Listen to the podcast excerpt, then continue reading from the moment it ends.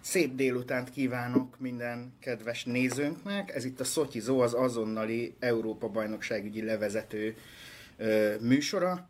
És hát nyilván ö, valamilyen szinten a mintázat folytatódik, ugyanis Ágoston Dani után én is az a típusú ember vagyok, akit a gimnáziumban a kapuba állítottak, majd később annyira rossz volt, hogy lerugdosták, de mondjuk ez, ez, ez, ez ritkán történt Kapuba? meg. Viszonylag általában nagyon rendes volt az egész, de hogy így jobb ötlet folytán a kapu, jobb ötlet hiány a kapuba állítottak, viszont eh, ettől függetlenül a televízión, meg a médián keresztül meg rendszeresen fogyasztottam eh, azért eh, futballt már a csa- családi körben is, úgyhogy egy kicsit azért mégiscsak tudok hozzá szakérteni, némi revans is ez a rendesen focit játszó és értő emberekkel is szemben, de hát gondolom ennyi belefér.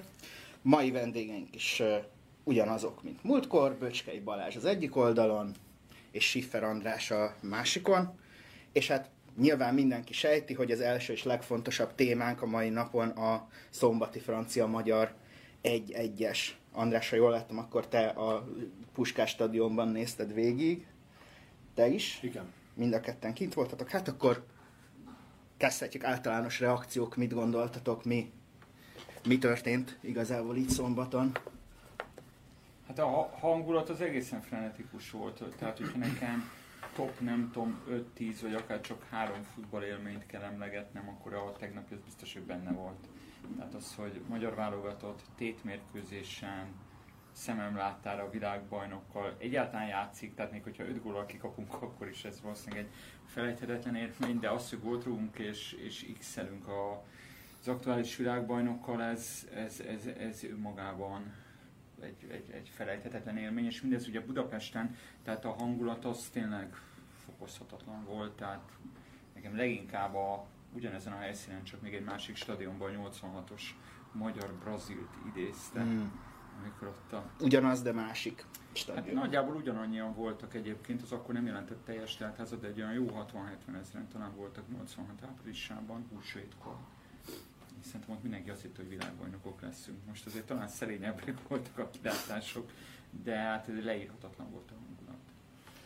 Hát ugye kezdjük ott, hogy, eh, hogy a Schiffer Andrásnak a hatása, vagy kapcsolati hálója az egészen elképesztő. hogy 50. születésnapjára el tudta intézni a, a francia X-et, tehát hogy azért, hogy ha mindent ilyen könnyen tudott volna elintézni a politikai karrierjével, akkor lehet, hogy a LMP is benn van, ja, benn van az összefoglaló. Benn van, Ja, igen, igen, igen. Azt, akkor lehet, hogy nincs benne, akkor lehet, hogy... De olyanok is benne vannak, akikre nem is gondolsz. De a lényeg, ami lényeg, ö, Még a liberálisok is benne vannak. ne, futballról beszélünk. És nagyon nehéz a, nagyon nehéz volt, uh, hogy is mondjam, a, a, a Szóval én arról kezdem beszélni, hogy, hogy pillanat picit megijedtem az első fél időben, és pedig azért ijedtem meg az első fél időben, mert ugye az nagyon látszott, hogy nagyon pontos a, nagyon, nagyon lábról lábra megy a francia csapat. Egészen penetráns volt az, hogy 91%-os labdapontossággal passzoltak a mérkőzés egész egymásból, tehát náluk nincsen nagyon elveszített labda, és egészen sajátos volt, hogy a nagyon minimális volt a franciáknak a saját térfelükön elvesztett labda, ellenben elég magas volt az ellenfél térfelén, tehát a magyar térfélen szerzett labdájuk. És ezen a ponton túl megint csak felmerült, amit az Andrással beszéltünk az első körben, hogy vajon egy ilyen védekező csapat ezt meddig fogja bírni 90 percen keresztül, mert kétség kívül nem nagyon volt szerkezeti váltás, ugye a Négó állt be, akit ugye, ugye mai mostani friss hír délután egyelőre, ő, ő a lenni a sprint egyelőre az EB alkalmával, és hogy egyébként mennyire meghált a bizalmat az, hogy ő egyébként 84-85%-kal passzolt ebben a, ez- ezzel a, ezzel a mérkőzésen. Egy olyan játékosról van szó, aki nagyon sok posztra bevethető, nem biztos, hogy ő ott azon a poszton a legjobb, de sok poszton bevethető. És a szalait, amikor le kellett cserélni, akkor én ott egy picit megijedtem, hiszen a mi játékunk az alapvetően egy olyan csapat ami letámad a saját térfelen, nekünk fel kell, két passz után fel kell rúgnunk a labdát a szalaira, az a Szalai, aki egyébként az első meccs alatt olyan 40%-kal nyerte a levegőbe a párharcait, összehasonlításképp, hogy a Nikolics, aki beáll a helyére, az 25%-kal nyerte tegnap. Nem is az a méret, nem is az a játék, nem is az, a, nem is az ő feladata. És ott megijedtem, hogy vajon tudunk-e szerkezetileg váltani, hiszen a Nikolics tényleg nem az, aki felmegy, megbrusztrolja és mögébe jön a Salaj, aki, tehát hogy területet csinál neki. Mi történt a második féldőben, vagy az első féldő végén a második féldőben, hogy passzokkal hozzuk fel a labdát hogy a Schaefer, a Nagy Ádám, akik egyébként szintén olyan passzát, passzukat tekintve 80% fölött passzolnak, ami nem azért van, hogy sokat eladtak, hanem nagyon sok labda átment rajtuk, vagy ők voltak. Egyszerűen azt láttad a magyar csapattól, amit, ami a várakozásokon felül van, hogy nem kontrára rendezkedünk be, erre készültek a franciák is, hanem egyszerűen lábról lábra megy a játék, a szélek használva vannak, és egyszerűen játsza a magyar, magyar csapat a futballt nem kell jókat mondani, de nem látszott a két csapat között a, az, hogy dupla annyi a, dupla, tízszer annyit ér a francia keret, mint a magyar. Hát egyébként nekem ez volt a meglepő, hogy a portugál meccsnél az első perctől, legalábbis ami az első félidőt illeti, erről beszéltünk ugye legutóbb, teljesen egyértelmű volt, hogy betolja a magyar válogatott a buszt, egy nagyon szervezett védekezéssel megpróbál kibekkelni. Engem meglepett és kicsit meg is riasztott, hogy egyáltalán nem álltuk bevédekezni úgy, mint a portugálok ellen. Sőt, hát a másik fél időben nem volt véletlen az a, aztán ugye a, a vezetés, hát kifejezetten tetszetős támadásokkal is ö, ö, próbálkozott a magyar válogatott. Ami ijesztő volt, hát csatlakozva az, amit a Balázs mondott, hogy azért az most így utólag is minden eufóriától független azért az nagyon kijött, hogy hát, hogy mondjam, szóval azért technikailag képzettebb játékosokról van szó, de itt kell kiemelni a, a szakvezetőnek a, a szerepét, tehát hogy ezt tudja kezelni. Tehát ilyet egyszerű bajnoki meccseken is látni, hogy a, az egyik csapat az most nem csak piaci értékben, tehát látható, hogy szemmel láthatóan tudásban jobb játékosokból áll, mégis a másik meg tudja viccelni. Ez a, ez a szervezettség, és hát a, ami a szalainak a kiesése azért még annyit hozzá, hogy főleg egy, hát hogy mondjam, mégiscsak nagyobb játékerőt képviselő válogatottnál a Szalainak nem is abban van az igazi szerepe, hogy ő góllövő csatár.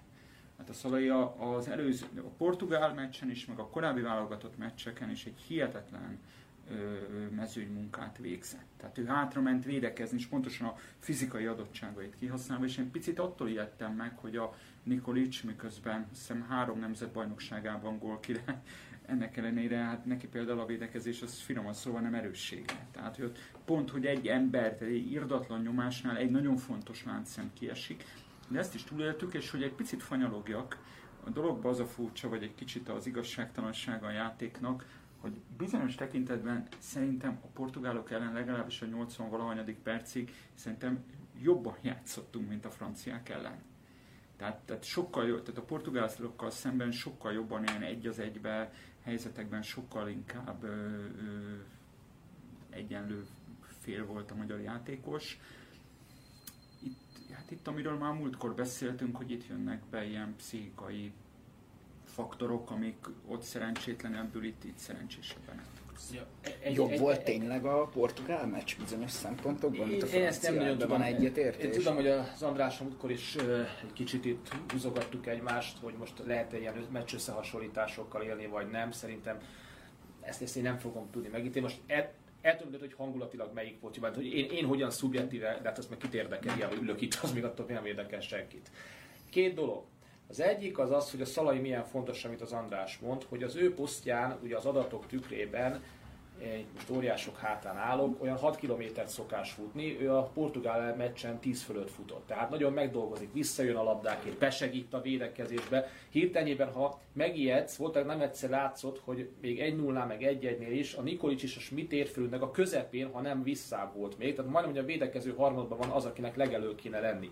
Ilyenkor ugye adódja a laikus fejében a kép, hogy akkor ki fog itt támadni, és ehhez képest megy át gyorsan a magyar válogatott támadásba, és nem felrugott labdákkal. Ezért lehet, hogy az Andrással vitatkozik. Én itt több lábról lábra menő akciót láttam, és kevesebb felrugott labdát. És ami a másik, ebben a, ebben a e, mérkőzésben sok minden kijött, ami a, ami a modern focinak a változása. Mire akarok utalni? Amikor levették a, a szalait, megszűnik ugye a kapufelrugások, hiszen ugye kiderúdosod fel a labdákat, nincs aki megküzdje, fel kell hoznod. És ugye volt egy olyan szituáció, amikor a Willi Orbán ugye nem fogja lekérni a labdát középsőként, a Nagy Ádám jött föl, nagyon, vissz, nagyon sokszor ő jött vissza egyébként a tizatosan belül lekérni a labdát, és a Gulácsik le kellett volna passzolni a labdát, le is passzolja, és három olyan áll, játékos áll veled szemben a tizatoson kívül, mint a Benzema, mint a Mappé és mint a Griezmann. És akkor merje egy passzolni valahova, ugye? Mert ugye ezek a játékosok... Régen ez sokkal ezek nem védő játékosok, de pillanatban válogatott leolvassák a játékosait, és ott vannak. És ehhez képest a Gulácsnak a szerepe nem csak az ám, hogy tud Persze, védeni, és nem is persze. hanem hogy lábbal milyen jó. Tehát elmúlt az az időszak, amikor a kapusoknak annyi a lábbal való technikájuk, hogy átrúgja a, a, a tér felett, és akkor lesz, ami lesz. Neki legalább nem tudom pontosan az adatot, de olyan 20 olyan, olyan, olyan mérkőzés közbeni passza van, ami lábról van, tehát nem állójátékból, hanem be kell avatkoznia, és neki nagyon labdabiztosan kell. Így is egyébként azt hiszem talán 89% volt az ő passzpontosság, ami nem azért van, mert hogy akkor e, egyszer belerúgta egy védőbe, tehát felszabadításból fakadó pontatlanságok is vannak, de az, hogy mennyit változott a foci, hogy, a, a tetá, hogy ő, már a védekezés, amit a franciák csináltak, az ugye támadásként tételeződik fel, hiszen ők már ott vannak a 16-osodnál, tehát nem a saját térfelden veszed fel, hanem ez képest. És ebben a, ebben, a, ebben a nyomásban ez a magyar válogatott ki tudott jönni, Rossi dicsérjük meg, szemben az önkritikájával jól cserélt bele a, meccs, jól cserélt bele a, a, a Illetve hát meccsbe. Igen, igen, úgyhogy várakozásokkal lehetünk, illetve ne, ne, ne menjünk még, csavarjuk le ezt az egész dolgot. Még egy dolgot, a Fiola. Igen, ezt akartam is A, jobb lá, a bal oldalon játszik a jobblábas, és 30-40 métert fut sprintbe, és még leteszi a rövidre a labdát. De ez is ugye azt erősíti, amit az előbb mondta, hogy itt, itt a szalai kiesése után ezek a felhozatalok jöttek. Nem, nem voltak felrútosott labdák, mert nem volt kinek. Hát a Nikolicsot azt ott el, elsöpik. Viszont például, hogyha már Fiola Attiláról beszélünk, ő, ő NB1-es játékos, tehát a, a És? Fehérvárban van. És Ö, Egy ilyen után, mikor ő egy ilyen meccsen szerez egy gólt, ez így megdobhatja kicsit az NB1-es meccseknek a látogatottságát, vagy ugye tudjuk, hogy ez a Fradin kívül egy kicsit egyelőre elmarad a várakozásoktól, tehát milyen hatásai lehetnek mondjuk a, a Hát az, későbbiekben fog egy-egy ilyen még egy teljesítménynek. szerződést, ami kiállt volna Fiolának egyébként a, az előző EB után is, csak ott ő szerintem az első meccs. Itthoni vagy külföldi? Hát már, hogyha külföldi, hogy de itthon nincs, aki Itthon nincsenek jó szerződések? Hát nem, hát, hagyjál már nem. Hát a videótonnál jobb szerződést ő nem nagyon tudna, és ugye Szóval csak azt akarom mondani, hogy a, a, ez a, a Fiola karrierje, vagy a, a, a Fiola teljesítményére nézve ez annyival járhat ez a tegnapi világhírnév, hogy talán végre megkapja azt az ajánlatot, ami neki már régóta kijár. És az nem a vasas lesz. Nem, De nem. hogy, de hogy, Bár ha megnézem, hogy a Vasasnál Ez nagy kár. játékos kereskedés folyt az, Az- elmúlt egy évben, itt már minden. Igen, igen. Azt ugye tegyük hozzá, hogy eh, ez a 2016-os EB után is volt egy ilyen várakozás, hogy többen ki fognak menni a magyar mérkőzésekre. Egyrészt most szarkasztikus leszek, és csak az informatív jellem miatt mondom, hogy a magyar csapatok nincsenek rászorulva a meccsbe- meccsbevételre.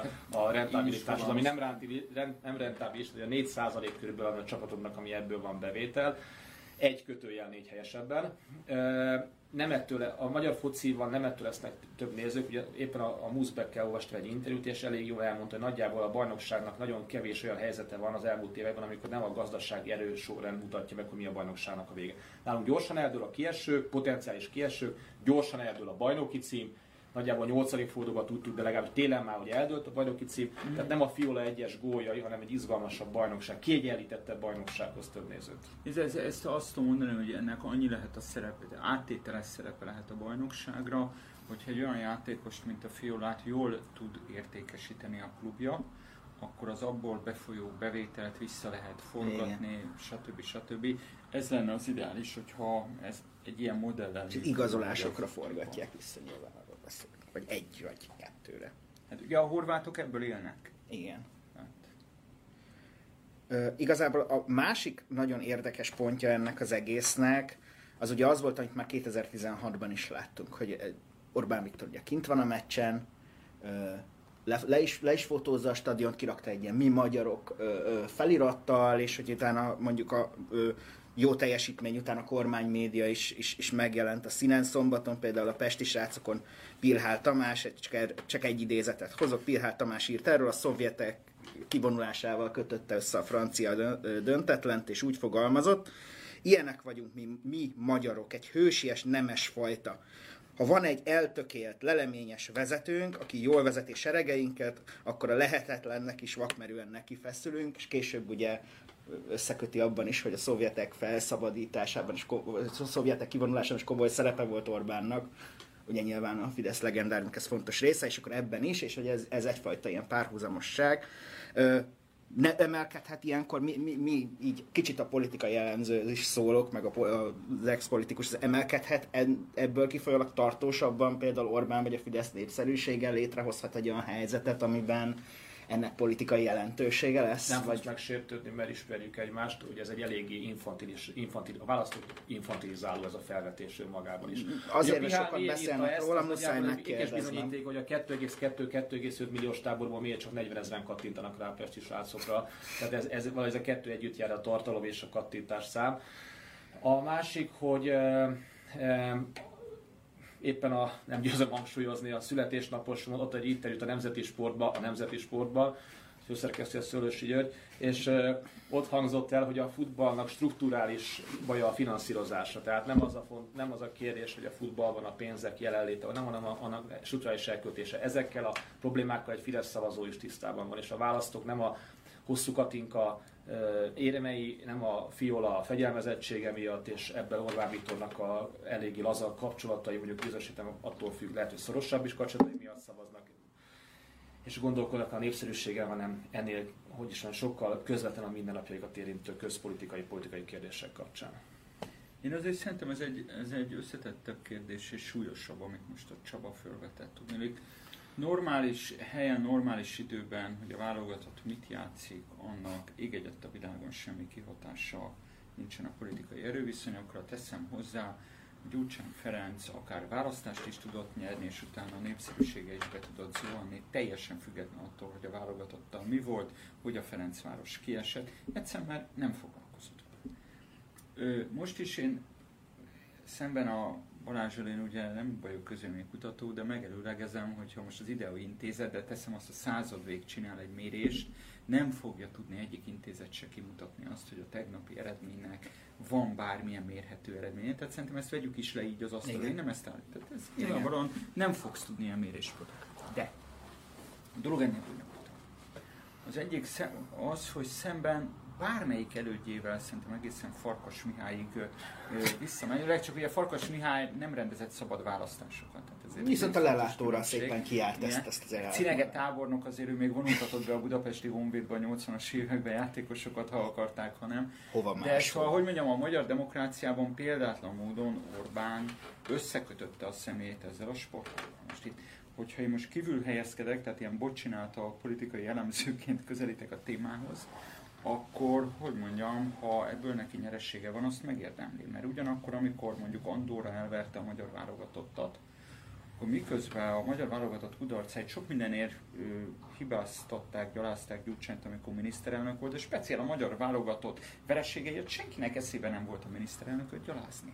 Na most akkor, amikor Andorától kikaptunk, Ö, hát nem lepődtem volna meg, hogyha akkor egyik-másik intézet kimutatja, hogy egy kicsit azért úgy lefelé görbül. Tényleg? Na most ennek a, a viszont a, a fordítottja is igaz.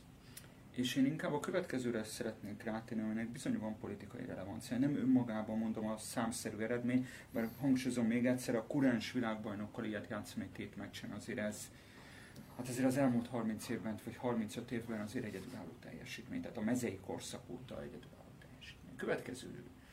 Én szerintem ezt az egész EB-t, illetve a tegnapi eredményt a, a lezárt, tehát az egész lockdownnak, Covid krízisnek a kontextusában érdemes kezelni, hogy ennek mennyiben van kihatása a közhangulatra. Minden országban, Európában biztosan, de máshogy is egy, egy óriási társadalmi feszültség van az elhúzódó korlátozásokból. Na most azért a politikának az a dinamikája, ugye, hogy azt nem csak a hatalom mozgatja, hanem a, az ellenfele is. Én nem tartottam túlságosan szerencsésnek azt, hogy a, az ellenzék ha Orbán nem zárt, akkor követelte, hogy zárjon, ha zárt, akkor követelte, hogy nyisson, majd utána áprilisban, amikor Orbán tervszerűen ment előre és kinyitotta a teraszokat, akkor elkezdtek óbégatni, hogy Orbán meg akar ölni minket a futballmániája miatt, stb. emlékszünk ezekre a mondatokra. Csak oda akarok kiukadni, hogy azért most már három ö, egymás utáni Fidesz győzelmen túl lehet azt látni, hogy főleg ahogy közeledünk a választáshoz, Orbán alapvetően színházat épít. Tehát meg, megépít egy sztorit. És ebben sajátos módon tud, tudnak asszisztálni az ellenfelei. Most, ahogyan a foci eredmény nem kéne, hogy feltétlenül befolyásolja az ő kilátásait, ugyanígy egy világméretű járványra tett lezárás, nyitás intézkedés se kéne, vagy a halálos számoknak, a halálos adatoknak a mozgása se kéne, hogy ilyen egy az egybe befolyásoljon bármit. De onnantól kezdve, hogy az ellenfelei rámennek egy olyan játékra, hogy Orbán minket be akar zárni azért, hogy ő, ő futballmeccset rendezhessen, majd ezek után kiderül, hogy úgy nyitja ki a teraszokat, hogy nincs visszapattanás, ám de az emberek nem tegnap, már április végén révületben voltak a Pesti teraszokon végre egy év lezárás után szabadságban, és ezek után van a tegnapi hangulat, amire én csak párhuzamba állítanám a 16 nyári hangulatot. Ami még Bár két most évvel, kombinókat ami, nem jó, jó, jó, ami nem két, volt évvel, két évvel volt még, tehát ez ciklusfelező volt. Én azt gondolom, Csaba, hogy ha így közönkutató intézet nem is tudja kimutatni, de maga a hangulat, amire inkább én azt mondom, hogy amire rá erősített a tegnapi eredmény, és ahogyan Orbán, illetve nem is annyira Orbán, hanem a környezete, a holdudvara ki is aknázta, és bele is döngölte az ellenzéki politikusok orrát, ugye tegnap este meg ma a közösségi oldalakon, az, az hangulatában erő, tudja segíteni a miniszterelnöknek a terveit. De akkor mi, igen, tehát ez végül is egy kérdés, mikor volt igaza az ellenzékek, akkor amikor ellenezte, hogy tehát házas meccset tartsanak, vagy amikor Nem kellett volna foglalkozni vele. Én ezt nem akarok, tényleg mi, mi bejönk az eufóriába ahhoz, hogy, de érdeklődéssel agadtam Andrásnak a gondolatmenét, és szerintem megfontolandó, hogy több dolog együttállásakból fogadhat egyfajta támogatottság, emelkedés, és meg annyi ebből nem magyarázható szempont miatt adott esetben egy csökkenés is, tehát nem néznék ebben az ügyben messze. Kétség kívül van egy ilyen, lett egy ilyen futballdiskurzus, amely, amely kicsit ilyen, hogy is mondjam, ilyen, ilyen mint ami felettes én, én viszonyát alakítottak ki az ellenzéki oldalon, hogy hogyan szurkoljunk, hogyan ne szurkoljunk, hogyan posztoljunk, hogyan ne posztoljunk, hova üljünk és hova ne üljünk. Ez nyilvánvalóan fakad abból, hogy ez egy, ez egy a közpolitikai témák, amelyek mindig átpolitizáltak, ez aztán végképp azzá vált. Én ehhez képest, hogy is mondjam, apuba láttam mondjuk pont a Momentumnak a, a, a foci programját, ami nyilván van, van foci mind, mind, a foci, mind a program erős rész azért benne. De ez egy videó, amiben a főállítása az, hogy a, poli, a sportot depolitizálni kell, tehát a különböző tisztségviselők ne foglaljanak helyet. Egy dologról személyesen, személyesen hallgattam, egyébként nem is olyan könnyű téma egyébként, a TAO rendszernek a kérdése, amely TAO rendszer szerintem azon az állásmódon vagyok, hogy nem kiveszetendő, hanem egyszerűen átgondolandó, de nem meglepő módon egyébként ez egy már most már jó ideje ciklusokon átível lévő intézmény, vagy intézmény, mint adóként tekintünk rá, hát ez itt, itt egy nagyon nagy vita már, és a, párt szemléztem a sporttudományi szemle, ami mégiscsak a akadémikus sporttudományjal foglalkozóknak ugye a lapja. Ö, szemérmesen hiányoznak benne a TAO hatástanulmányokra vonatkozó pépörök, hmm. ami nem véletlen, mert nem olyan könnyű ezt önmagában is vizsgálni, kutatni, de szerintem a TAO kérdés az, ami, ami jóval túlmutat azon, amit, amit ahogy ma egyébként kezeljük, és még egyszer mondom, szerintem arról lehetne értelmeseket folytatni, vitázni. Én pont hallgattam egy ilyet, a Dénes Ferenc a Ligetivel mm-hmm. vitáztak, és nem is azon vitáztak, hogy, hogy, hogy, hogy ki vagy be, hanem hogy hogyan lehetne ezt megtartani. Csaba, én egy, vagy, na, Balázs, mindegy. Én egy, egy dologba vitáznék egy picit veled, és akkor visszatérve a tegnapi eufória hangulathoz viszont hogy már 98 és 2002 között Orbán ráérzett valamire, amire nem csak, hogy az akkori ellenfelei nem éreztek rá, hanem igazából az Antal kormány sem. Legalábbis nem tudott vele mit kezdeni, hogy az embereknek, vagy a posztkádári társadalomnak, amellett, hogy persze kell a jólét, meg a, a, a tehát fontos az, hogy az egzisztencia hogyan néz ki, kell a közösségi élmény.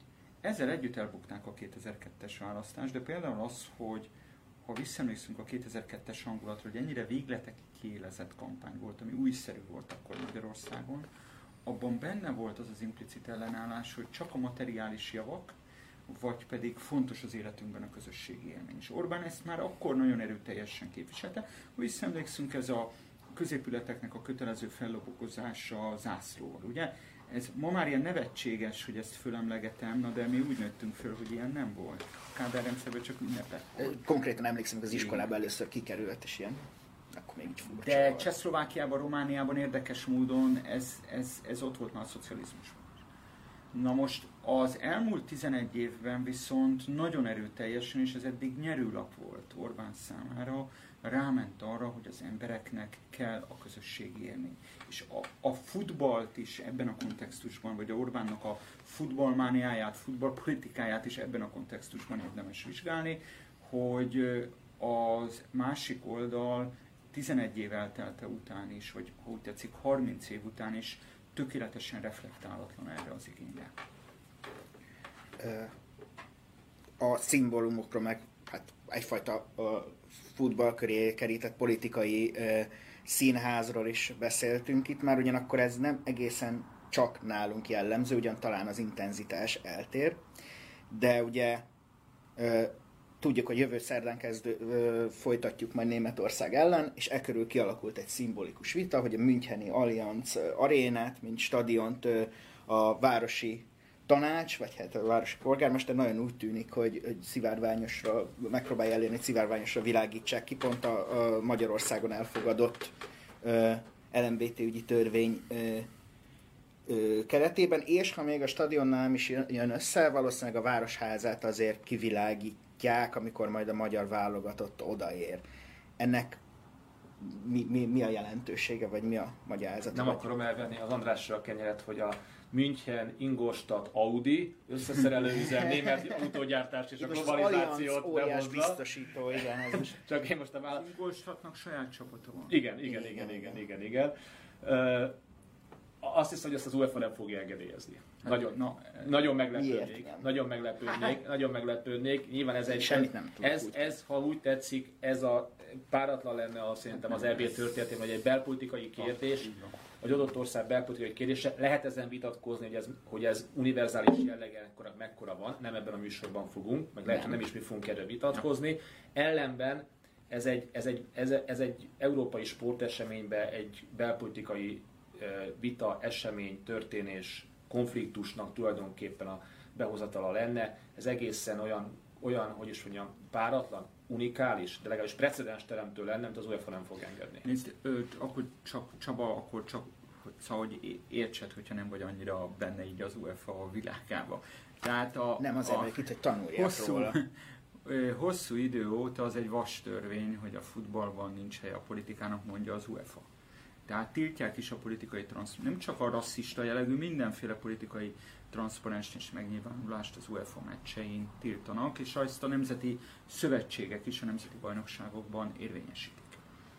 Na most, ha ezek után egy Európa bajnokságon a rendezvény helyszínt, magát a helyszínt fizikailag, mert az, hogy a Müncheni Városházán mit csinálnak, erre meg azt mondom, hogy ez meg német belügy, vagy hogy mondjam, tehát ott meg azt szerintem nekünk semmilyen módon magyaroknak nem kell lereagálni, hogy a müncheniek a saját városházájukkal mit kezdenek. De az, hogy egy EB helyszínt, tehát magát az ingatlant, az demonstrációs eszközként használják fel egy Európai Uniós ország belpolitikai döntése miatt, ez, ez szerintem, ha ezt az UEFA engedi, ez, ez elindíthat egy lavinát, és azért ehhez szeretném azt hozzátenni, hogy én magát ezt a ö, ö, ö, homofób módosítást a pedofil ellenes törvényhez elég világosan és egyértelműen bíráltam. De ez magyar belügy, magyar belpolitika, és ég egyet a világon a futballhoz semmi köze nincsen. Pont. Érthető, hogy belül, de van egyébként bármilyen legitim módja annak, hogy ez, ez ellen, mit tudom, tiltakozzanak egy nagyobb közönséget kihasználni, hogy épp az a célja az UEFA-nak, hogy ez semmilyen módon ne semmi köze a futballhoz.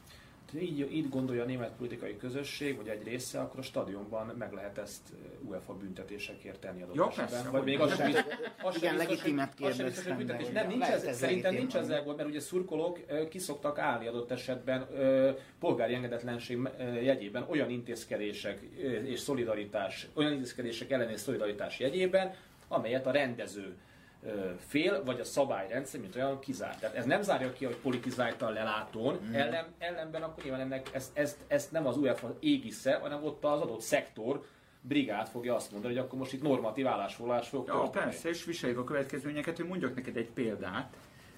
Az Újpestnek van egy elég érdekes belga tulajdonosa, melyik az Újpestnek a hagyományait így lábbal tiporja. Konkrétan elvette az Újpestnek a tradicionális címerét. És az Újpest és a Vasas tábor az ilyen, szín, ilyen barátságban van.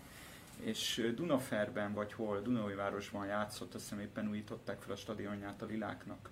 Azt hiszem ott volt egy Vasas Újpest, valahol vidéken, mindegy. És akkor mi szolidaritásból az újpestiekkel együtt gyaláztuk a belga tulajdonost. Kész szabták az hogyan hangzik? Most ezt hagyjuk. Nem, Lehet az idézni nyugodtan. Pont bele fogunk az UEFA megbüntet? Abba a bűnbe, ami miatt ki akarják világítani az Allianz stadiont. Hájjaj. Uh, szóval persze van ilyen, itt a kérdés az, hogy az UEFA ehhez hogyan viszonyul, ha az UEFA ezt engedi, illetve ha nem engedi, de nem alkalmaz kemény szankciókat, annak beláthatatlan következményei vannak, és legkevésbé Magyarországot illetően.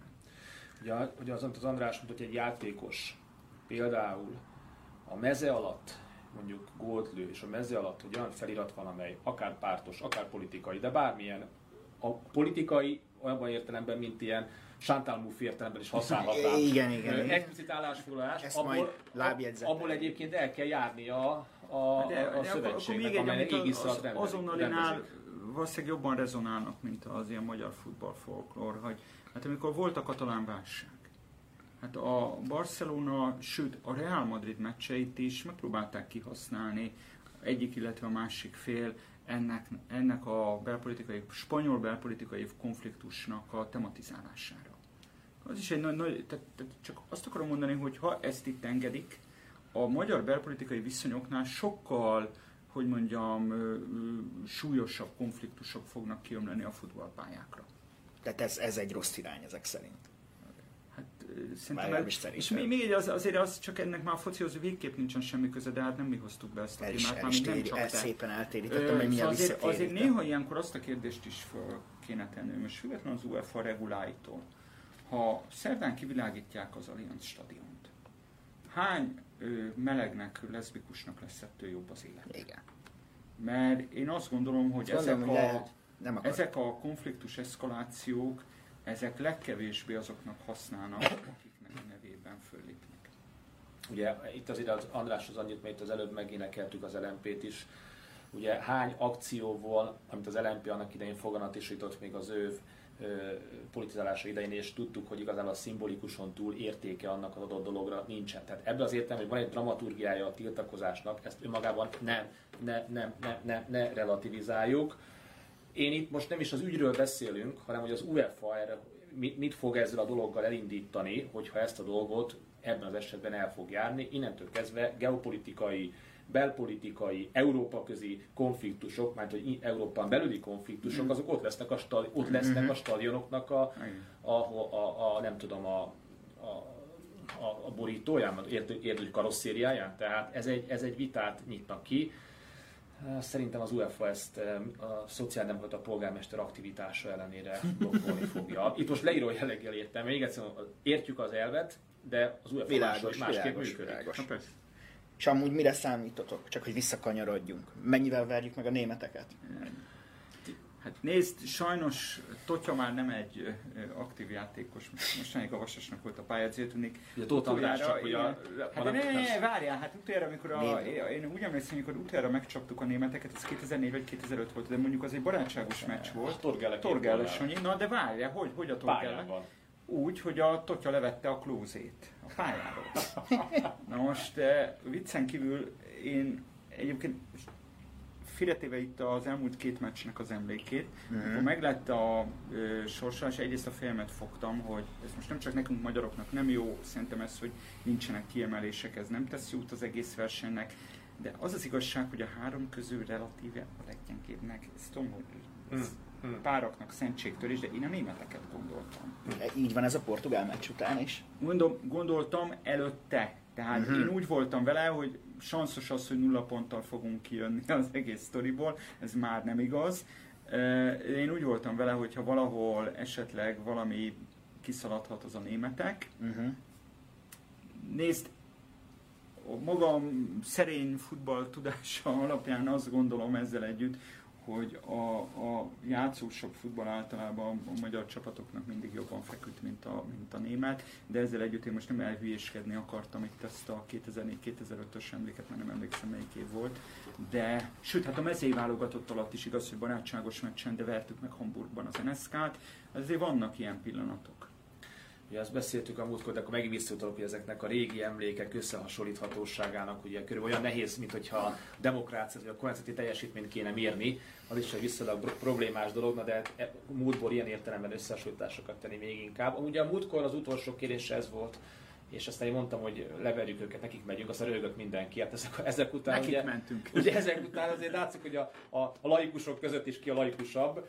Na most a, a Talán ez a portugál meccs az azért volt zavarba ejtő, mert volt egy olyan szakasz ott a második meg a, meg a negyedik német gól között, amikor akkor olyan lazán lőtték és olyan lazán jöttek el, akkor lőttek gólt, fejeltek, amikor éppenséggel kedvük tartotta. Tehát, hogyha ez, a, ez a, mint az András mondott, én is így voltam vele, hogy, hogy ez itt a, ott, ott lehet pontot csípni, és hát ehhez képest a portugálokon hát végigmentek bizonyos értelemben, és, és, és, és nagyon határozott, magabiztos játékot nyújtottak nem fog, nincsenek várakozásaim. Nincsenek várakozásaim, inkább, uh, hogy is mondjam, azok táborába erősítem magam délután, akik elkezdtek számolni, hogy ha kikapunk, ki, ki, ki, kikapnak ott, akkor hogyan. Az versenyrendszer. És itt az EB, ugye eleve ez az EB, ez egy olyan EB lett, amikor nekem ott áll föl a, a türelmem ott fogy, amikor ugye nem számolnak azzal, hogy van munkaidő az embereknek. Uh-huh. Tehát amikor azáltal, hogy a 92-es 16 csapatosból most 24-nél vagyunk, és Cerbe van a 32-es EB, az annyit tesz, hogy kettőkor elindulnak a meccsek, és te ugye este 9-esre odaérsz mm. talán jobbá kevésbé. Na most ez nem csak a játékosok leterheltségéről szól, amiről legutoljára beszéltünk, mm. hanem igazából az, hogy ez fialja a pénzt az UEFA-nak. Itt ugye a Coca-Cola múltkor ugye szóba jött, ugye elcsitult az a történet a Coca-Cola kapcsán. Bár azóta még egyszer Csak a 2016-ból az UEFA 400 milliót kasszírozott a szponzorációkból a, a 2010-es EB kapcsán, tehát ezek, ezek azért lehet bohóckodni és CSR-kodni a, a Cironádónak, de hát ebben a szempontból az, az nincsen sok jelentősége. Na most ami a lényeg, hogy milyen igazságtalan lett ez a, ez a, ez a, ez a, ez a, ez a pénz és fogyasztás alapú EB az, hogy nekünk ebből a csoportból harmadik, egyik legjobb harmadikként tovább menni, az korán sem ugyanaz adott esemény, mint egy másik csoportból ö, ö, harmadiknak. Ugye, második. Tovább, igen, vagy másodikként. Tehát, e, tehát ó, innen bekerülni abban a négy legjobb harmadikba, akik aztán tovább megy. Úgy, hogy a másikok igazából most nagyon leegyszerűsítem, de miután nem szakértők beszélgetnek, ulibuli meccseket bírnak ehhez képest, az azt hiszem, hogy valahol a versenyrendszernek a, a, az igazságtalanságot mutatja, mert ez a csapat, én nem tudom, hogy benne kell lenni abba a következő körbe, mert sok meccset kéne ehhoz látnunk, tényleg értenünk kell, úgy, ahogy azt nem tudjuk, de azért ebből a csoportból kiesni az egész, nem ugyanaz mondjuk, mint a, mint a Észak-Macedónia nem kiesni. Meg, meg hát azért most egy kicsit ellent mondjak magamnak, miközben az előbb azt mondtam, hogy azért úgy tradicionálisan a magyar csapatoknak mindig kevésbé feküdt az ilyen rakkolósabb stílus, mint a, mint a latin. Ö, konkrétan a mostani magyar válogatott keretösszeállítását, hogyha megnézzük, szerintem annak viszont igenis van jelentősége. Most túl azon, hogy én szerintem volt már jobb német válogatott, mint a mostani, annak igenis van jelentősége, hogy itt Bundesligát látott, tapasztalt, já, fontos uh-huh. játékosai Jobban fogják a, ismerni őket. Pont, a... egész, tehát nem lesz újdonság az, amit ezek uh-huh. behoznak a pályára. Uh-huh. És ha már említetted az egész túlterheltség, hogy így fogalmazok, zsákmányolós kérdést, ez hogy lehetne jobb? Tehát, hogy látsz arra lehetőséget, lehetőséget, hogy bármikor a jövőben, vagy bármilyen átszervezéssel vissza lehetne ezt egy kicsit fogni, hogy vissza lehetne pörgetni? Én pont az ellenkezőjét látom, amikor a UEFA elnökségének megválasztásakor, mikor a elnökséget és vezető grémiumot választ valaki, vagy elnököt, mhm. Moldovának ugyanúgy egy szavazata van, mint Spanyolországnak, és nyilván Üzbegisztán is ott akar lenni, és a különböző poszt-szovjet köztársaság is ott akarnak lenni az Európa-bajnokságon, és egy szűkített mezőnyben ők nem fognak oda kerülni, akkor amikor ezeket a vezető grémiumokat választasz, akkor egyúttal valami fajta, hogy is mondjam, jövőbeli víziókat is választasz, az, azaz hány csapatos EB, hány csapatos VB, ha FIFA-ról beszélünk, mm. hány csapatos BL, és az, az a helyzet, hogy itt a kis országok nyomása az, amely leginkább ezt a, ezt a, ezt a létszám emelést egyébként ki, kényszeríti. nem a 85 mérkőzéssel megérkező angol játékosok szeretnének még plusz hetet játszani a döntőben, nyolcadikat annak kérek, hogy Európa bajnokok legyenek, és én, én pont az ellenkezőjét látom ennek a, ennek a nyomásnak, vagy ennek a felvetésnek. Itt lehetséges, hogy hát a BL, ugye ott napirenden, vagy a BL legközelebb nem az, hogy ilyen csoportos, hanem liga, tehát nem liga, hanem bajnokságszerűen fog lezajlani. Tehát ez nyilvánvalóan nem kizárólag a, a, nem a Real Madrid érdeke. Én ezért gondoltam azt, egy ponton túl, pont az azonnal egy más szempontból írtam meg ezt az egész Superliga kérdését, hogy a Superliga kérdése nagyon is valós kérdés, és nem véletlen az UEFA azonnali, hát hogy is mondjam, represszív jellegű reakciójára a helyzetre. Hmm. Éppen emiatt. E, hát igen. Viszont annak ellenére, hogy mi főleg ugye a portugál németre és a francia magyarra voltunk, kivel csak voltak még itt más, történtek itt még mások meccsek is a csoportkörben, ugye itt egyrészt az angol skótot lehetne kiemelni, másrészt meg ott volt még a, a lengyel-spanyol, ami talán emlékezetesebbnek számít. Melyik volt az, amit így szívesebben néztetek most? Lengyel-spanyol. Hát na, na a lengyel spanyol ugye az a volt az, hogy már kognitíve többet nem tudtam befogadni. Tehát én akkor már úgy, úgy voltam azon a napon, hogy az már úgy tovább nem megy. De én az aggós kódba gondolkodtam, ami egyébként úgy, úgy olyan meccs volt, amire egyébként számíthattunk ebbe a posztbrexiánus időszakban. Tehát nagyjából az történt, hogy a politika, ott a politika másképp, de megjelent, megjelent a lábakba, tehát a csontzenétől kezdve egészen a technikáig minden volt. De nekem nem tudta felülmúlni, mert beszéltük erről is, a 96-os skót meccset, de ott csak ugye két kurióz volt, az egyik ugye a David Seaman, aki ugye a, a bajusszával lényegében megmentette a posztszocialista apukáknak a divathoz való viszonyát. Tehát kevés olyan nyugati játékos volt, aki ha, ha, hasonlított még 96 föl, de utána 98-as VB-n futott ő be igazán. Hasonlította az apáikra, és hát az ő egy büntetőt fog, ráadásul és akár nem hogy visszanyúl egy kicsit, és hát az a gól, amit ugye a Gascogne eldöntötte mm. azért egy tizatoson vonalánál egy, egy esernyőt megcsinálni, azért azért érdemes lesz, de megint csak, hogy nehogy magamat kihúzzam a dolgot, ha inkább aládúciam, összehasonlítanak ezek a meccsek. Tehát a 96 olyan közelének tűnik nekem, pedig aztán nagyon-nagyon messze volt, és leginkább az azért volt, és még egyszer, mert azokat a meccseket mi ezeket tudtuk élőben nézni. Tehát egyszerűen van egy vizuális letapadásunk, emlékünk. Ma nekem a három órás meccskezdésben levő dolgok nincsenek meg. Tehát Aha. egyszerűen egyszerűen kár is nekem arról beszélni, mert nincs hozzá élményem. Hát annyi Balázs, hogy a technika közben változik, és utólag... De tudsz közben dolgozni, miközben meccset Nem az, hanem számítógépről vissza tudod utána Kösz. nézni. Tehát ugye ez a lehetőség a 90-es években nem volt adott. Én csak annyi még visszatérve itt a, ennyiben a, a tegnapi magyar-franciára, hogy állítólag az európai sajtóban több helyen írták azt, hogy a, ez a meccs, ez, ez ott van az EB eddigi legjobb meccsei között és ezt most nem a helyszíni elfogultság mondatja velem, hanem hogy által ilyeneket írogattak Európában. Külön kiemelték ugye sok helyen a Puskás stadionnak az atmoszféráját, vagy hangulatát, mint egy teltházas dolog, viszont ezzel kapcsolatban nálunk is megjelent erről cikk, megint nem direktben foci, de hogy rengeteg például a francia sajtóban megjelent az, hogy a, a magyar B-közép az mennyire a, a szélső jobb oldalt képviseli, és, és a többi, hát nem tudom, erről most nem, nem, nem volt szó, mennyire lehet komolyan venni ezeket a, ezeket a ez, ezek, ez tényleg már ez, ez politikáról szól. Uh-huh. Tehát, hogyha valaki a futball szubkultúrákat ismeri, akkor nem lepődik meg, nem magyar sajátosságról van szó. Igen, én is olvastam a Deutsche Welle-nek a fordulatát, hogy neonáci, már Magyarországon is itt neonáci szurkolótáborról beszélünk a Kárpátian brigád kapcsán. Tehát e, e, egyrésztről ezek a mondatok, amikor egy így ennyire explicitre, ez, explicitre egy, ilyen sarkosra le van írva, ugye ott két dolgot jelent. Vagy a Deutsche Welle újságról nem ismeri a Kárpátian brigádot és a magyar futballkultúrát, vagy az, aki a, vagy aki a Deutsche Welle újságírónak súg. Hát, tehát, tehát ez, ez, ez, a kettő, ezzel mindezzel nem azt mondjuk egyébként, hogy András meg én sem, hogy ne lenne hallásunk a West Centrianóra, ne lenne hallásunk az Irredentinusra, lehessen, ha, ha, ha, ha, hogy is mondjam, fülünk arra, hogy ez a ez a tábor, ez egy nagyon sokszínű tábor politikailag, szélső jobbtól a szélső baloldalig. Az én barátaim nem minta, nem referencia, de partizán nézős barátaim állnak ott fekete pólóba. Persze. András említette a múltkor, próbálták a Ronaldot ugye megpiszkálni az ominós mondatával, leállt a tábor, persze. leállt a tábor. Azt láttam tegnap, hogy amikor elkezdi a tábor, akkor a stadion ráhegedül ugye a, a ritmusokkal. Tehát nyilvánvalóan erőkultusz van benne, nyilvánvalóan történelmi szimbólumokkal dolgoznak, nehéz lenne mondjuk a, a munkatörvénykönyvét drapériában megjeleníteni egy nemzeti válogatott alkalmával. Tehát Mátyás meg, meg a történelem valahogy indokolta. Meg, meg, meg, azért Balázs egy konkrétumot azért csak, hogy mennyire abszurd ez. Most túl azon, hogy emlékszünk arra, hogy 5 évvel ezelőtt mondjuk az oroszok mit rendeztek Franciaországban.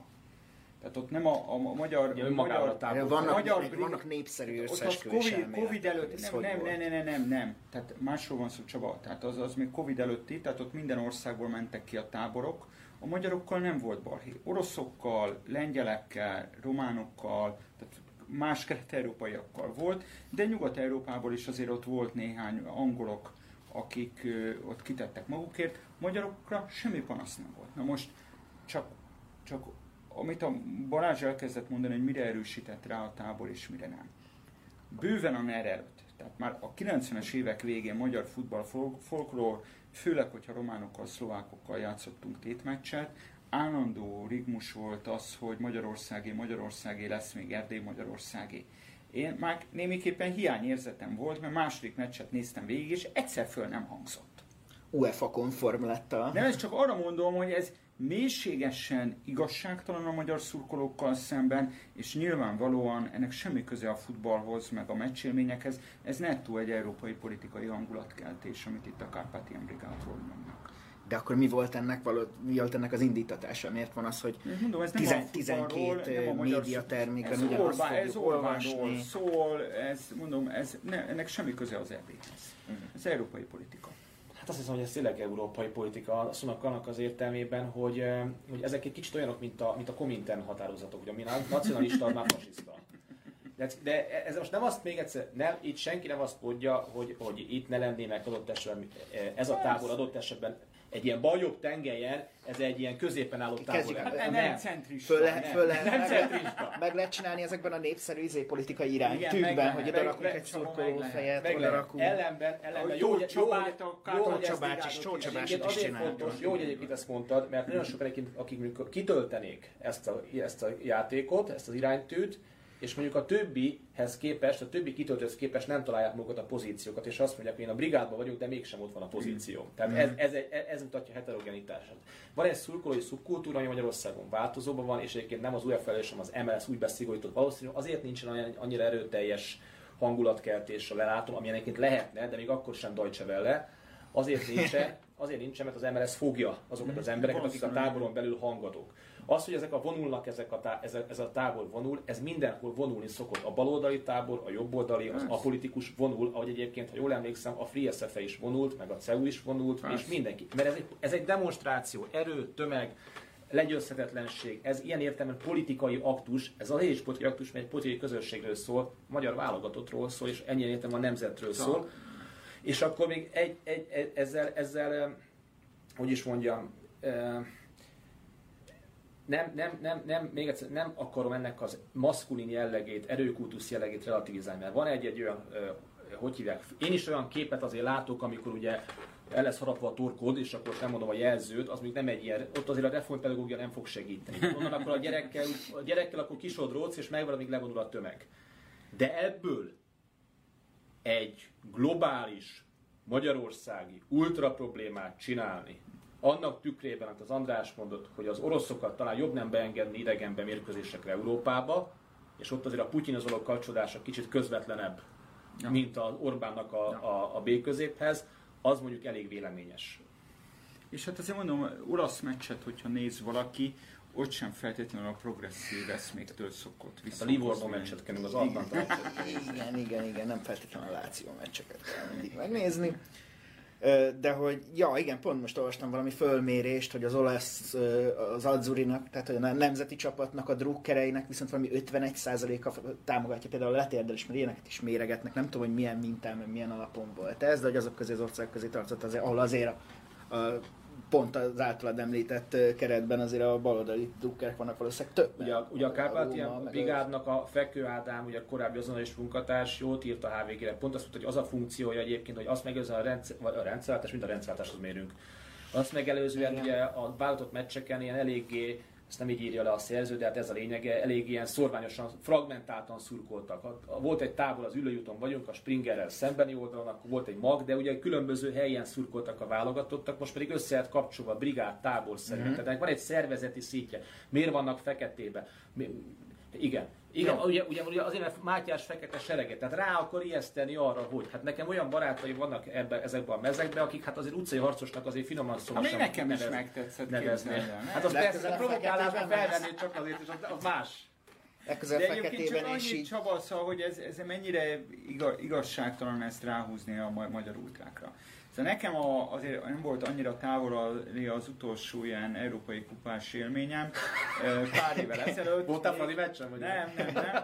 A Bejtár Jeruzsálemet húztuk, és én már készültem, hogy akkor... Igen, hát őket ki. én is ismerem. Na most várjál, nem jutottam ki Izraelbe, tudod miért? Az UEFA bezárta a pályájukat, tudod miért?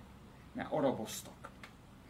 A Bejtár volt az, a két csecsen muszlim játékos nem, volt. Azt mondom, hogy hagyjuk már ezt. Tehát a probléma, az probléma, ott nem, nem magyar problémáról beszélünk, szélsőséges megnyilvánulások, rasszista megnyilvánulások sajátos módon elhangoznak Izraeltől Hollandiáig minden UEFA tagország. Lehet, hogy Gibraltárban vagy Szamarinóban kevésbé, de azért alapvetően minden országban ez a probléma ott van, és hogyha az előző még Covid előtti Európa bajnokságot nézzük, pont nem a Carpathian Brigád volt az, amelyik Franciaországban biztonsági problémát jelent. Egyébként ez azóta ilyen nagy morális pánik, azóta övez ilyen nagy morális pánik, ami Franciaországban történt 2016-ban? Nem, Tehát nem, mondom, ez ilyen... nettó európai politika, ez európai uh-huh. aktuál politika, egyrészt, hogy Orbán, tehát most túl a, a primár politikán ott van az is, hogy nyilván van némi üzleti meg futballpolitikai féltékenykedés amiatt, hogy Orbán ö, tudott úgymond a leghamarabb nyitni, tud a teltházassá tenni. A... Hát ez talán... E, e,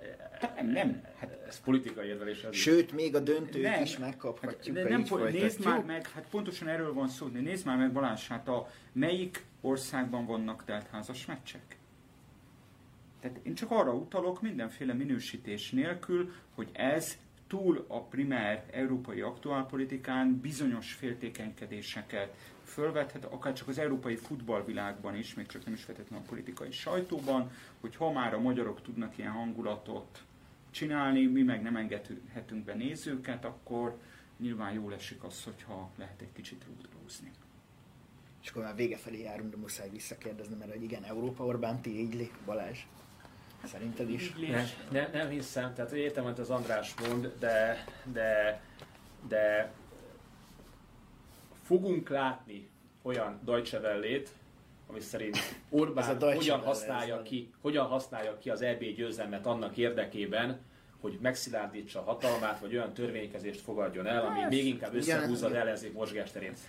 Lehet, hogy ez utóbbi fog történni, de hogy nem az EB generálta far right való együttműködés következtében, és hogy nem a Kárpátia, az biztos. Balázs, tök másról beszéltem, hogy ez Én csak a kérdésre válaszolok. Jó, jó, jó. Ez egy üzleti cégek, illetve az egyes országok között ez egy üzleti kérdés is. Például, hogy milyen turisztikai bevételeket lehet generálni a Covid év után, és ebben Magyarország jobban teljesít, mint néhány más vendéglátó ország Európában, és ez okozhat, hogy mondjam, némi feszültséget. Hát ez, ez most ez ténykérdés mindenféle minősítő izé nélkül, aztán, hogy minek mi lesz a következménye, az valóban már nem futball, hanem politikai kérdés, amiről majd a 22-es választásokon elmondják az emberek a véleményüket. Nem tudnék ennél kerekebbet mondani. Ja, te tudnék, csak most erre nem kívánok. Nagyon, nagyon elkezdték itt betartani az előző műsorhoz képest a kedves vendégek a, a de általunk meg sem hirdetett cenzúrát egyébként, de ö, köszönöm, hogy ma is itt ö, voltak velem, ö, és nyilvánvalóan a szótyizó ezek után is folytatódik, szerdán újabb nagy meccs, azzal le is zárul a, legalábbis a csoportszereplése a magyar válogatottnak. Én köszönöm a mai figyelmet, és várunk mindenkit legközelebb is. Szép napot kívánok! Köszönjük szépen! Köszönöm.